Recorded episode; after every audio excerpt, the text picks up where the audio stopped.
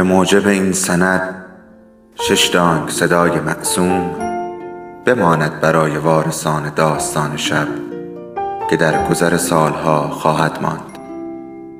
ارادتمند داستان شب.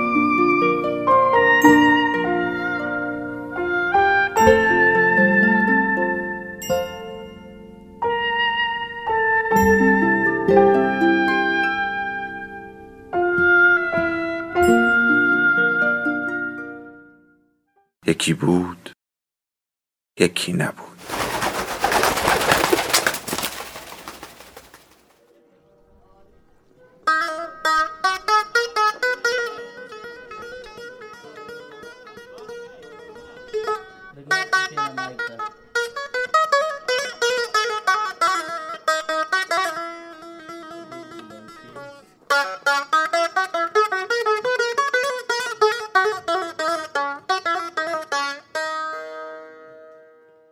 هزار و یک دلیل داشتم که در 1986 به جستجوی حسن به هزار برم. بزرگترین دلیل خدا منو ببخشه این بود که تنها بودم. تا اون وقت بیشتر دوستان و بستگانم یا کشته شده بودن یا از کشور به پاکستان یا ایران فرار کرده بودن. دیگه کمتر کسی رو توی کابل میشناختم شهری که تمام عمرم توی اون زندگی کرده بودم.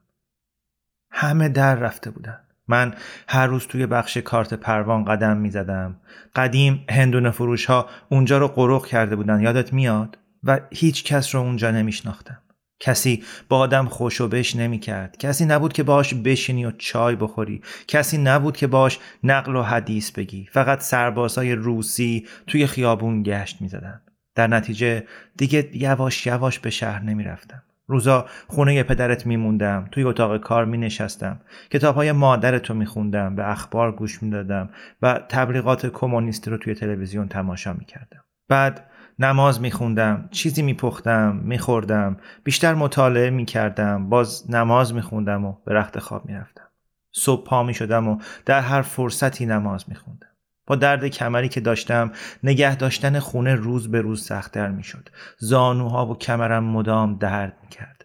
صبح که از خواب بیدار می شدم دست کم یک ساعت طول می کشید که خشکی مفاصلم برطرف بشه. به خصوص زمستونا.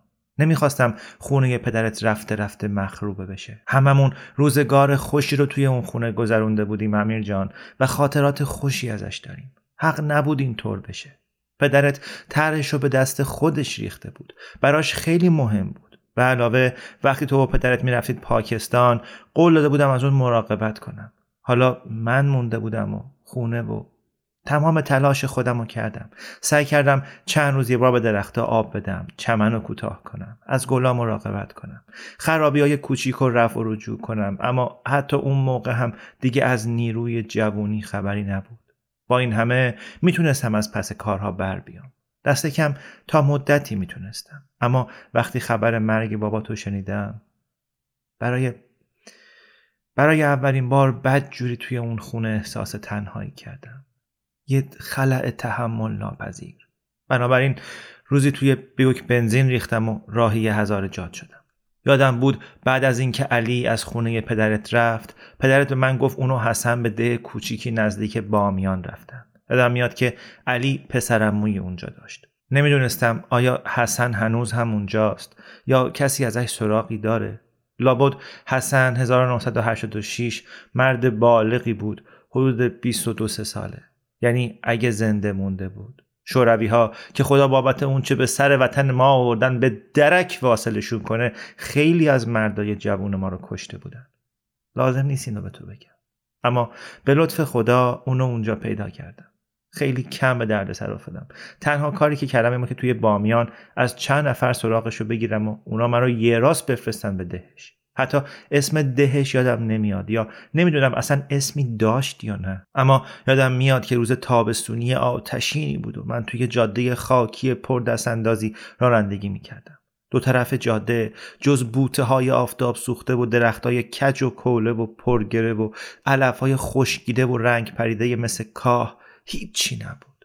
از کنار لاشه خر مرده در حال پوسیدگی گذشتم. بعد درست وسط زمین بایدی به کنجی پیچیدم و یه دست خونه گلی دیدم. اون سوی خونه ها جز آسمون پهناور و کوهستانی مثل دندونای فرو ریخته هیچی نبود.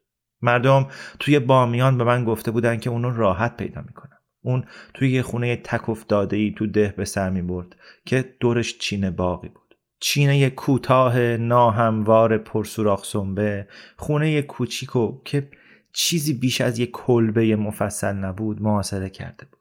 بچه های پا برهنه توی کوچه بازی می‌کردن. با چوبی به یه توپ پاره پوره می‌زدن و وقتی اتومبیل اونجا بردم و خاموش کردم به من زل زدن. به در چوبی کوفتم و به حیاتی قدم گذاشتم که جز باغچه سوخته توت فرنگی و درخت لیموی بیبار و بر هیچی توش نبود. یه گوشه توی سایه درخت عقاقیایی تنوری بود و مردی رو دیدم که کنارش چنبات زده بود. خمیر رو روی ناوند چوبی بزرگی پهن می‌کرد و اونو به دیواره تنور میچسبوند. منو که دید خمیر رو انداخت. به زحمت دستم و پس کشیدم و نذاشتم ببوسه. گفتم بذار نگاهی بهت بکنم. یه قدم به عقب گذاشت. حالا قدش خیلی بلند بود. روی پنجه پا ایستادم و با این حال قدم به چونش رسید. آفتاب بامیان پوستشو چقر کرده بود و سایه های متعددی تیره تر از اون که یادم میومد بر اون انداخته بود و دو دندون پیشینش ریخته بود. روی چونش ریش تنکی رویده بود. غیر از این همون چشمای سبز تنگ، همون زخم روی لب بالا، همون صورت گرد و همون لبخند محبت آمیز رو داشت. اگه تو بودی نمیشناختش امیر جان. مطمئنم. رفتیم تو. زن هزارهی با پوست روشن گوشه اتاق سرگرم دوختن شالی بود. پیدا بود حامل است. حسن مغرورانه گفت این زن من رحیم خان اسمش فرزانه جانه. زن خجالتی بود و چنان با احترام و زمزمه وار حرف می‌زد که صداش به زحمت شنیده می‌شد و سر بر نداشت تا نگاه چشمان میشی قشنگش به نگاه هم گره بخوره. اما طوری به حسن نگاه می‌کرد که انگار اون روی ارگ به تخت سلطنت نشسته. بعد از اینکه کنار اتاق دیوار خشتی نشستیم گفتم بچه کی دنیا میاد؟ توی اتاق جز یه قالیچه فرسوده چند تا بشقاب یه جفت تشک و یه فانوس چیزی نبود. حسن گفت این زمستون انشالله. دعا می‌کنم پسر باشه که اسم بابا رو روش بذارم. حالا که حرف علی شد کجاست؟ حسن سرشو انداخت پایین. گفت علی و پسرموش که صاحب این خونه بوده دو سال پیش درست نزدیک بامیان با انفجار یه مین کشته شدن مین. آیا راه بهتری از این برای مرگ افغانها هست امیر جان؟ به دلیل احمقانه اطمینان کامل داشتم که پای راست علی بوده. همون پایی که فلج ناقصش کرده بود. که سرانجام بهش خیانت کرده و روی مین رفته. از شنیدن مرگ علی خیلی غمگین شدم. همونطور که می‌دونی من و پدرت با هم بزرگ شدیم و تا اونجا که یادم میاد علی همیشه با اون بوده. سالی که علی فلج شد و نزدیک بود بمیره و ما هنوز بچه بودیم یادم مونده. پدرت صبح تا غروب توی خونه میپلکید و گریه می‌کرد.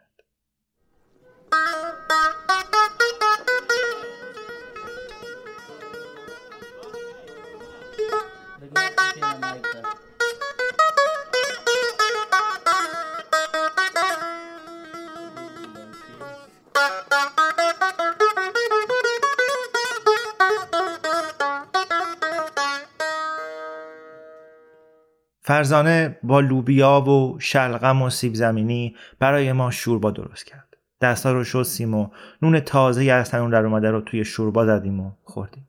خوشمزه ترین غذایی بود که طی ماها خورده بودم. همین موقع بود که از حسن خواستم با من به کابل بیاد. درباره خونه و اینکه دیگه دست تنها نمی‌تونم ازش مراقبت کنم براش تعریف کردم. بهش گفتم مزد کافی میدم که بتونه راحتی خانمش رو تأمین کنه. اون دو نگاهی به هم کردن و هیچی نگفتن. بعد که دستا رو شستیم و فرزانه انگور آورد حسن گفت که ده حالا خونهشون شده و اون و فرزانه برای خودشون اونجا زندگی تازه ای ساختن. گفت با میان هم نزدیکه ما اینجا دوست و آشنا داریم. منو عفو کنید رحیم خان دعا می‌کنم که بفهمید. بهش گفتم البته عذرخواهی مورد نداره می‌فهمم. موقع چای خوردن بعد از شوربا بود که حسن از حال روزگار تو پرسید. گفتم که تو آمریکایی اما چندان اطلاعی از وضعت ندارم. حسن سوالات زیادی درباره تو داشت. آیا زنگ گرفتی؟ بچه داری؟ قدت چقدره؟ آیا هنوز بادبادک هوا می‌کنی و سینما میری؟ خوشحال هستی؟ گفت با یه معلم فارسی توی بامیان آشنا شده و ازش خوندن و نوشتن یاد گرفته. اگه نامه ای بنویسه اونو به دستت میرسونم. اون چرا که از آخرین گفتگوی تلفنی با پدرت می‌دونستم بهش گفتم اما برای بیشتر سوالاتش واقعا جوابی نداشتم. بعد از حال پدرت پرسید. وقتی قضیه رو براش گفتم حسن صورتش رو لای دست ها گرفت و بنای گریه گذاشت. اون شب تا صبح مثل بچه ها گریه کرد. اصرار کردن که شب رو پیششون بمونم. فرزانه برام رخت خواب پهن کرد و یه لیوان آب بالای سرم گذاشت که اگر تشنم شد بخورم. در تمام شب زمزمه های اون رو توی گوش حسن میشنیدم و صدای حق حق حسن همچنان شنیده می‌شد. صبح که شد حسن گفت اونو فرزانه تصمیم گرفتن همراه من به کابل بیان.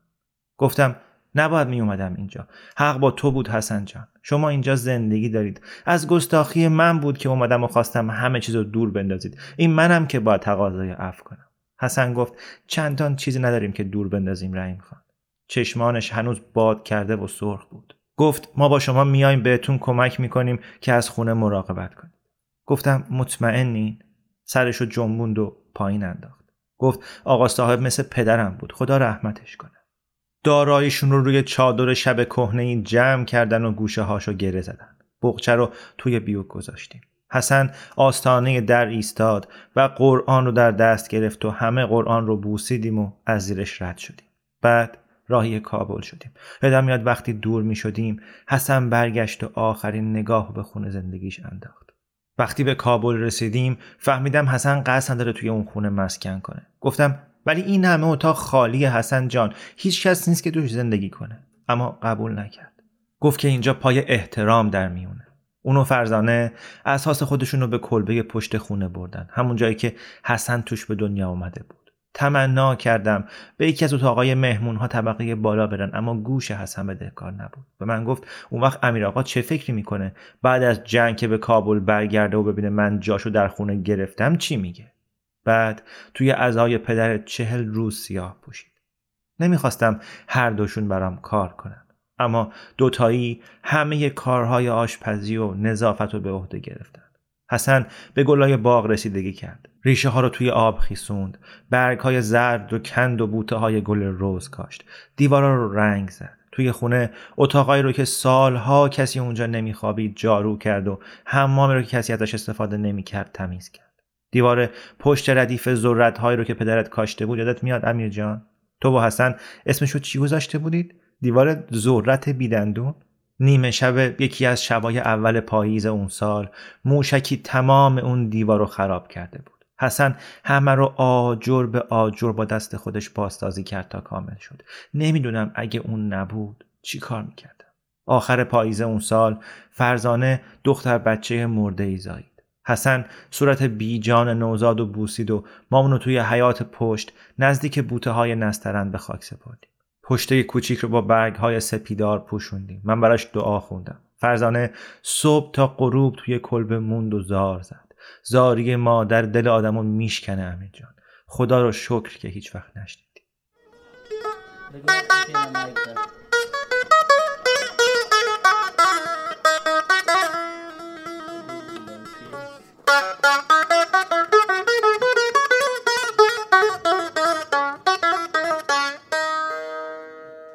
بیرون دیوارای خونه جنگی جریان داشت. ولی ما ستایی توی خونه پدرت پناهگاه کوچیکی برای خودمون ساخته بودیم. دیگه خاطراتم تا اواخر دهه 1980 کم رنگ شده. جز اینکه حسن رو واداشتم که تابای مادرتو برام بخونه. در سرسرا کنار بخاری می نشستیم و حسن برام از مصنوی یا خیام می خوند و فرزانه این وسط توی آشپزخونه غذا می پخت. و هر روز صبح حسن روی پشت کنار بوته های نسترن شاخ گلی میذاشت 1990 فرزانه باز حامله شد. وسط تابستون همون سال بود که یه روز صبح زنی با برقه فیروزه‌ای در خونه رو زد. وقتی طرف در رفتم پیچ و تاب می‌خورد انگار از ضعف روی پا بند نبود. پرسیدم چی می‌خواد ولی جواب نمی‌داد. گفتم کی هستی؟ اما اون فقط روی راه ماشین رو قش کرد و افتاد. داد زدم و حسن رو صدا کردم و اون کمک کرد تا زن به اتاق نشیمن خونه ببریم. اون رو روی کاناپه گذاشتیم و برقه رو از روی صورتش برداشتیم. زیر اون زنی بیدندون با موهای جوگندمی دیدیم و زخمایی که بر بازو داشت. حالش طوری بود که نشون می‌داد چندین روز چیزی نخورده. اما تا اینجا صورتش بدتر از همه بود. اثر چند ضربه کار دروش بود و امیر جان جای زخم ضربدری شلاق. یکی از بریدگی ها از استخون گونه تا رستنگاه مو می رسید و چشم چپشو در مسیر خودش در امان نذاشته بود. حالت قدیمی بود. پیشونیشو با دستمال خیسی تمیز کردم و اون چشم باز کرد. زمزمه کرد. حسن کجاست؟ حسن گفت اینجا هستم. دستشو گرفت و فشار داد. چشم آسیب ندیدش به سوی اون چرخید. گفت راه درازی رو اومدم که ببینم همون جور که خواب دیدم خوشقد و بالایی. هستی. بیشتر از اون. دستش رو روی صورت پرزخمش گذاشت. گفت به من لبخند بزن خواهش می‌کنم. حسن لبخند زد و پیرزن گریه کرد. گفت وقتی از من به دنیا اومدی لبخند می‌زدی. کسی بهت نگفت. من حتی بغلت نمی کردم خدا منو ببخشه. حتی بغلت نمی کردم از وقتی سنوبر درست بعد از زایدن حسن با گروهی خواننده و رقاص سال 1964 فرار کرد هیچ کدوم ما اون رو ندیده بودیم. تو که هیچ وقت ندیدیش امیر. اما در جوانی لعبتی بود. طرز لبخند زدنش با اون چال گونه ها و خرامیدنش مردها رو شیدا می‌کرد. هر کس توی خیابون از کنارش رد می‌شد. چه مرد و چه زن نمی‌تونست برنگرده و نگاهش نکنه. و حالا حسن دستاشو انداخت و دوون دوون از خونه بیرون رفت. پشت سرش رفتم اما تندتر از اون می‌رفت که بتونم به گردش برسم. اونو دیدم که به طرف تپه ای میدوه که شما توی اون بازی می‌کردید و هنگام دویدن پاهاش گرد و خاک می‌کنه. به حال خودش گذاشتمش. صبح تا شب کنار سنوبر نشستم تا رنگ فیروزه آسمون ارغوانی شد. شب که شد و ماه میون ابرا قوطه می‌خورد. حسن هنوز از بیرون بر نگشته بود. سنوبر گریه کرد که برگشتنش اشتباه بوده. شاید حتی اشتباهی بزرگتر از رفتنش. اما من وادارش کردم بمونه. می‌دونستم که حسن برمیگرده. صبح روز بعد برگشت. چنان خسته و وامونده بود که نشون می‌داد تا صبح نخوابیده. دستای سنوبر رو به دست گرفت و گفت اگه دلش می‌خواد گریه کنه اما دیگه لازم نیست. چون حالا به خونه خودش رسیده. خونه و خونواده خودش. زخمای صورتش رو نوازش کرد و به موهای خاکستریش دست کشید. حسن و فرزانه ازش پرستاری کردن تا حالش خوب شد. بهش خوراک دادن و لباساشو شستن من یکی از اتاقای مهمون و طبقه بالا بهش دادم. گاهی از پنجره به حیات نگاه می‌کردم و حسن و مادرش رو می‌دیدم که کنار هم زانو زدن گوجه فرنگی میچینن یا شاخه های روزی رو حرس می‌کنن و با هم حرف می‌زنن. گمونم اون همه سالهای از دست رفته رو کند و کاو می‌کردن. تا اونجا که می‌دونم هرگز نپرسید اون کجا بوده یا چرا رفته و اونم هرگز نگفت. به نظرم لازم نیست بعضی چیزا به زبون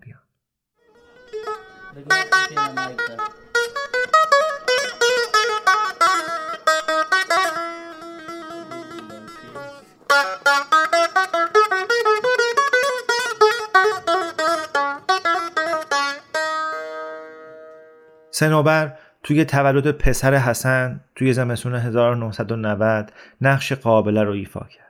هنوز بارش برف شروع نشده بود اما بادهای زمستانی توی حیات میوزید. گلها رو خم می‌کرد و برگ درختها رو به خشخش مینداخت یادم میاد که سنوبر نوش و لای پتویی پشمی پیچیده و بغل کرده و از کلبه بیرون اومده بود. لبخند بر لب زیر آسمون سربی ایستاده بود.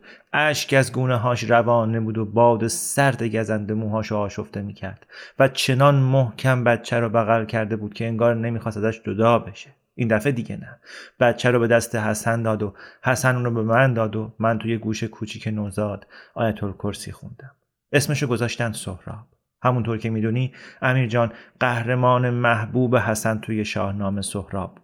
بچه کوچیک تو دل بروی بود. به شیرینی اصل و خلق و خوش به پدرش رفته بود. باید سنوبر رو با اون بچه می‌دیدی امیر جان. همه هست و نیستش بچه شد لباسهاش رو براش میدوخت و از تیکه های چوب و کهنه پاره و علف خشک براش اسباب بازی درست می‌کرد. وقتی بچه تب کرد شب تا صبح بیدار موند و سه روز روزه گرفت. توی دیگچه دستدار براش اسفند دود کرد تا از چشم زخم حفظش کنه. وقتی سهراب دو ساله شد مادر بزرگش رو ساسه صدا می‌زد. دوتایشون از هم جدایی ناپذیر بودن. سنوبر اونقدر زنده موند که چهار سالگی نوش رو ببینه. بعد یه روز صبح دیگه از خواب بیدار نشد راحت و آروم به نظر می رسید. انگار دیگه به مرگ اهمیت نمی‌داد. اونو توی گورستان بالای تپه به خاک سپردیم. همون که کنار درخت اناره و من برای آمرزش بالای سرش دعا خوندم. این فقدان برای حسن خیلی سخت و ناگوار بود. همیشه داشتن و از دست دادن آزار دهنده تر از نداشتن از اوله. اما برای سهراب کوچولو دشوارتر بود. دور خونه در جستجوی ساسه میگشت اما می‌دونی که بچه ها چطورن. زود همه چیز یادشون میره. در این وقت گویا 1995 بوده شوروی شکست خورده و رفته بود و کابل به مسعود، ربانی و مجاهدین تعلق داشت. جنگ و جدال بین جناهای مختلف شدید بود و کسی امید نداشت روز رو به شب برسونه. گوش هامون به سوت سقوط توپ و قررش مسلسل ها عادت کرده بود و چشممون با دیدن صحنه هایی که اجساد رو از تل خرابه ها در می آوردن آشنا بود. کابل توی اون روزها امیر جان به جهنمی که شنیدیم خیلی نزدیک بود. با این حال لطف خدا شامل حال ما بود. به محله وزیر اکبرخان چندان حمله نشد. بنابراین وضع ما به بدی محلات دیگه نبود. روزایی که جنگ موشک کمی سبکتر بود و تیراندازی ها کمتر می‌شد حسن سهراب برای دیدن شیر مرجان به باغ وحش یا به سینما می برد. حسن هدفگیری با قلاب سنگ رو یادش داد و بعدها که سهراب به هشت سالگی رسید کشت مرده این کار بود که توی مهدابی می ایستاد و میوه کاجی رو که روی سطلی در وسط حیات گذاشته بودن می‌زد. حسن خوندن و نوشتن رو هم بهش یاد داد. قرار نبود پسرش مثل کودکی اون بی سواد بمونه من به اون پسرک سخت دل بستم اونو دیده بودم که اولین گام هاشو بر می داره و اولین کلماتی رو که به زبون آورد شنیدم از کتاب فروشی کنار سینما پارک برای سهراب کتاب کودک می خریدم. حالا دیگه اون رو هم خراب کردم و سهراب اونا رو تند و تند می خوند. منو یاد تو می انداخت که وقتی کوچیک بودی چقدر کتاب خوندن رو دوست داشتی امیر جان. گاهی شبها براش چیزی میخوندم. معما می‌گفتم و حقه های ورق بازی رو یادش می‌دادم خیلی دلم براش تنگ شده. زمستون که می‌شد حسن پسرش رو به بابادک بازی می‌برد. بابادک بازی مثل گذشته رونق نداشت. هیچکس بیرون از خونه توی دراز مدت امنیت نداشت اما هنوز هم تک و توک مسابقه برگزار می‌شد. حسن سهراب رو روی شونه هاش می‌شوند و توی کوچه ها میدویدن بابادک بازی می‌کردن و از درخت هایی که بابادک روش میافتاد بالا می‌رفتن یادت میاد امیر جان که حسن چه بابادک باز ماهری بود؟ مهارتش رو هنوز هم حفظ کرده بود. آخر زمستون حسن و سهراب بابادک هایی رو که توی زمستون هوا کرده بودن روی دیوار راهروی اصلی آویزون می‌کردن اونا رو طوری آویزون می‌کردن که به دیوار زینت می‌داد. برای تعریف کردم که وقتی طالبان 1996 وارد کابل شدن و به جنگای روزمره خاتمه دادن هممون جشن گرفتیم. یادم میاد اون شب که به خونه اومدم حسن توی آشپزخونه به رادیو گوش می‌داد. حالت چهرش جدی و هوشیار بود. ازش پرسیدم چه مشکلی پیش اومده و اونم سرجم بود. گفت حالا دیگه خدا به داد هزاره ها برسه رحیم خان. گفتم جنگ تموم شده حسن. انشالله دیگه صلح و سعادت و آرامش برقرار میشه. دیگه نه از موشک خبری هست نه از کشت و کشتار و نه از تشی جنازه. اما اون فقط رادیو رو خاموش کرد و پرسید قبل از اینکه به بستر بره چیزی نمی‌خوام. چند هفته بعد طالبان باد بادک بازی رو قدغن کرد و دو سال بعد توی 1998 هزاره ها رو توی مزار شریف قتل عام کرد.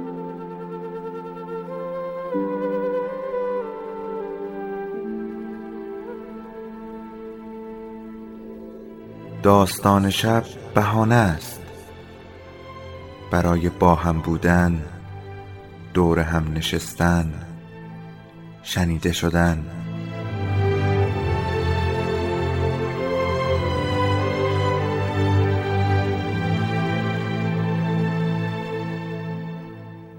صدای افسانه ها رو میشنویم.